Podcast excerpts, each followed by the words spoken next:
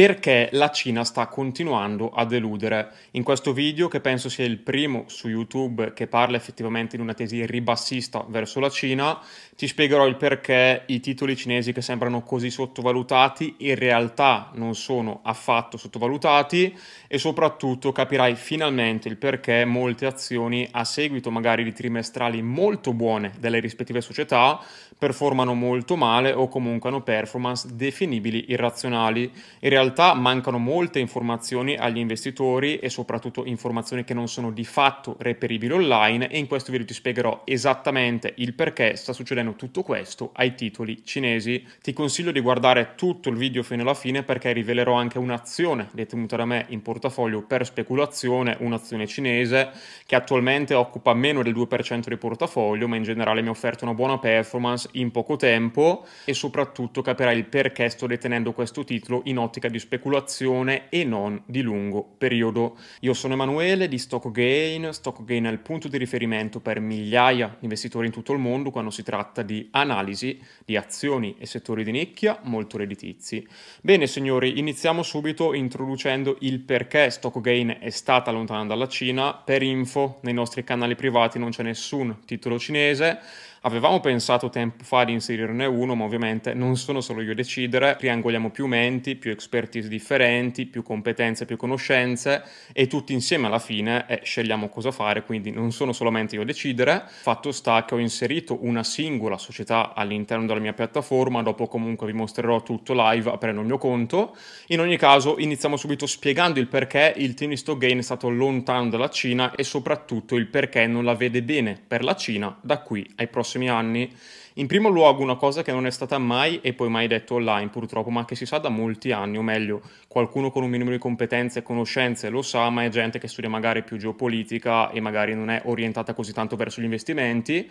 Fatto sta che dal 2015-2016 praticamente che è risaputo che la Cina vuole favorire le società statali, soprattutto le società statali grosse, e invece vuole sfavorire il monopolio da parte delle singole società private. Quindi capite subito che il classico investitore che ha preso azione Alibaba azioni Pinduoduo, Tencent, eccetera, eccetera, doveva capirlo o meglio considerarlo prima di prendere una decisione di investimento. In generale hai, diciamo, è un rischio politico molto importante e soprattutto se sono azioni molto capitalizzate, calcola sempre che il governo cercherà di ostacolarle, ok? Si tratta di uno stato monopartitico, comunista, praticamente una dittatura dove sono poche persone a prendere le decisioni e soprattutto arricchire gli investitori privati non è la priorità assoluta di questo paese, come invece può esserlo farlo ovviamente in modo celato, non è che viene detto apertamente per gli Stati Uniti, dove il mercato sale praticamente imperterrito da anni, nonostante l'economia si sia di fatto disallineata dai mercati finanziari, la Cina non ha assolutamente questo interesse.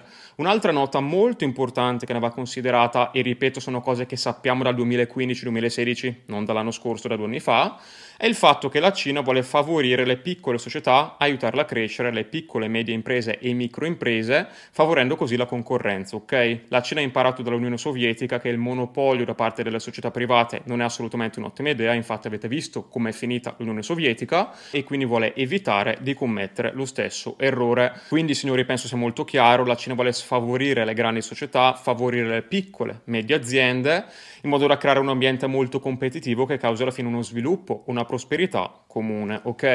Eh, può essere una, un approccio politico condivisibile o non condivisibile, questo ovviamente poco importa in questo video, ma soprattutto quello che importa dovete capire è che questo è a svantaggio delle grandi aziende. Eh, ribadisco un'altra volta, per chi non lo sapesse, perché sembrano tutte cose nuove, magari c'è gente che le sente per la prima volta, queste sono cose che si sanno da diversi anni, ancora prima del famoso crollo. Sono rischi politici che erano in parte scontati nei prezzi delle azioni e soprattutto ad avviso del team Stock Gain, che ripeto non ha mai investito in Cina, le azioni cinesi erano estremamente sopravvalutate nel 2021, erano ancora sopravvalutate dopo la prima correzione perché erano stati scontati solo alcuni dei rischi politici e oggi sono giustamente valutate, penso sia la prima volta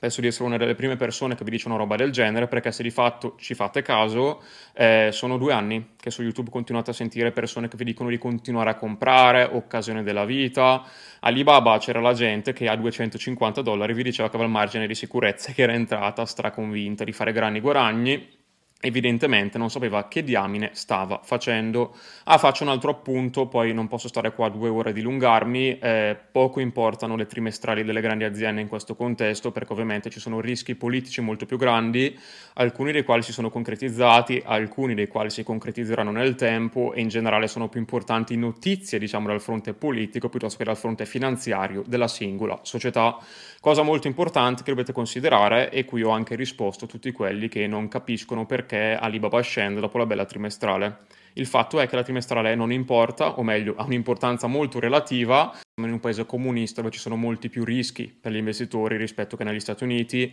e mi sento di ribadirlo un'altra volta perché un sacco di gente veramente vede Alibaba che sembra super economica, si fionda, si sovraespone. C'è gente che ha il 30% di portafoglio in Alibaba, eh. ho sentito robe assurde, robe oscene da sentire da parte di un investitore perché eh, si rischia veramente di rovinarsi proprio perché oltre al fatto che c'è gente che aspetta da 2-3 anni in continua perdita sperando in una ripresa che non ci sarà mai e continua a incrementare. Si poteva fare magari negli Stati Uniti che sono un paese capitalista o in altri stati europei, ok, ma in Cina prendersi rischi del genere è una cosa assolutamente folle. Attenzione, non vi sto dicendo di eh, non acquistare mai e poi mai la Cina o starci completamente alla larga, perché vi ripeto, c'è gente che non può focalizzarsi ha poche informazioni, quindi deve acquistare per forza un po' di tutto ed esporsi di fatto all'andamento dell'economia, diciamo, di un continente oppure all'andamento dell'economia mondiale, ma di fatto sbilanciarsi troppo verso la Cina è una cosa assolutamente stupida, soprattutto se non si sa ciò che si sta facendo. Aggiungo un'altra cosa importantissima, la Cina sta adottando questa politica, diciamo, è molto svantaggiosa per le aziende, per le grandi aziende,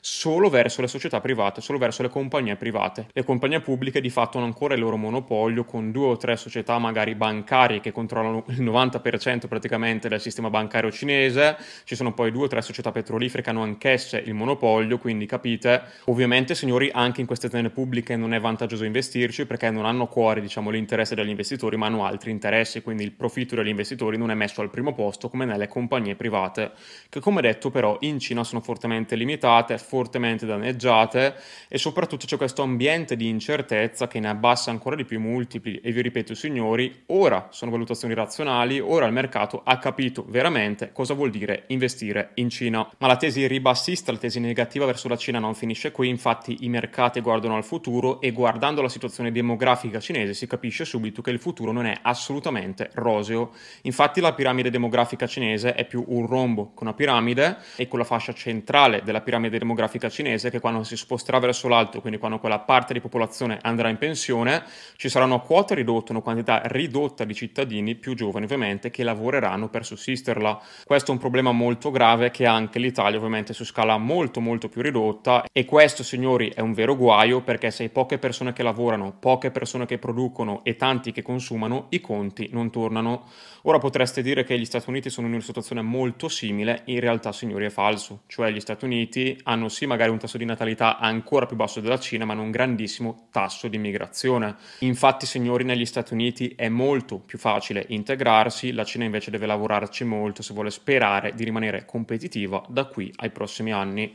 Quindi penso di essere stato eh, molto chiaro, ci sono molti rischi politici, anche rischio demografico per la Cina e soprattutto c'è un ambiente di incertezza generale. Infatti, anche se i leader cinesi hanno cercato di corteggiare gli investitori stranieri, in Cina c'è stata una campagna contro le società di consulenza e di diligence che ha innervosito molto gli uomini d'affari. Il mese scorso Pechino ha aggiornato la sua legge contro lo spionaggio, ampliando l'elenco di attività che potrebbero essere appunto considerate spionaggio. Infatti, funzionari hanno lanciato una serie di incursioni sulle società di consulenza tra cui Capvision, Bain Company e Miz Group. Queste mosse di Pechino per ridurre l'accesso straniero alle informazioni nazionali e alla business intelligence rendono gli investimenti azionari in Cina ancora più impegnativi e soprattutto rischiosi, come ha detto Neil Thomas. I gestori e gli analisti dei fondi affermano che la repressione rende molto più difficile per gli investitori stranieri ottenere informazioni di routine sulle società cinesi che normalmente andrebbero prese in considerazione per prendere prendere decisioni di investimento.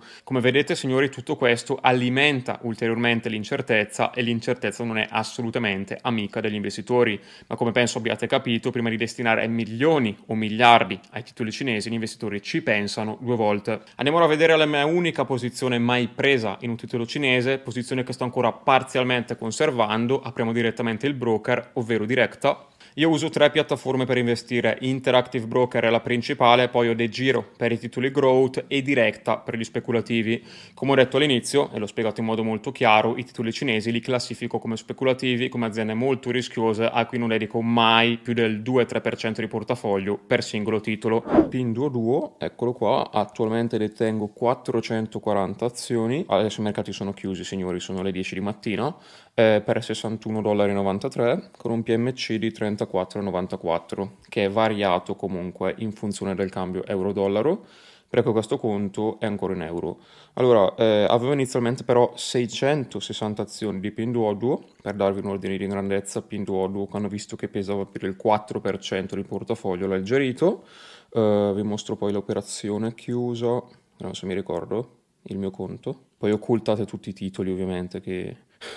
non siamo qua a spoilerare i titoli dei canali Silver, Premium e Copper. Allora, note informative. Andiamo a vedere l'operazione di chiusura di Pinduoduo. Eccolo qui. Chiuso l'11 gennaio alle 21, vendita. Questo M qualcosa, non so cosa sia, per sicurezza cancellatelo.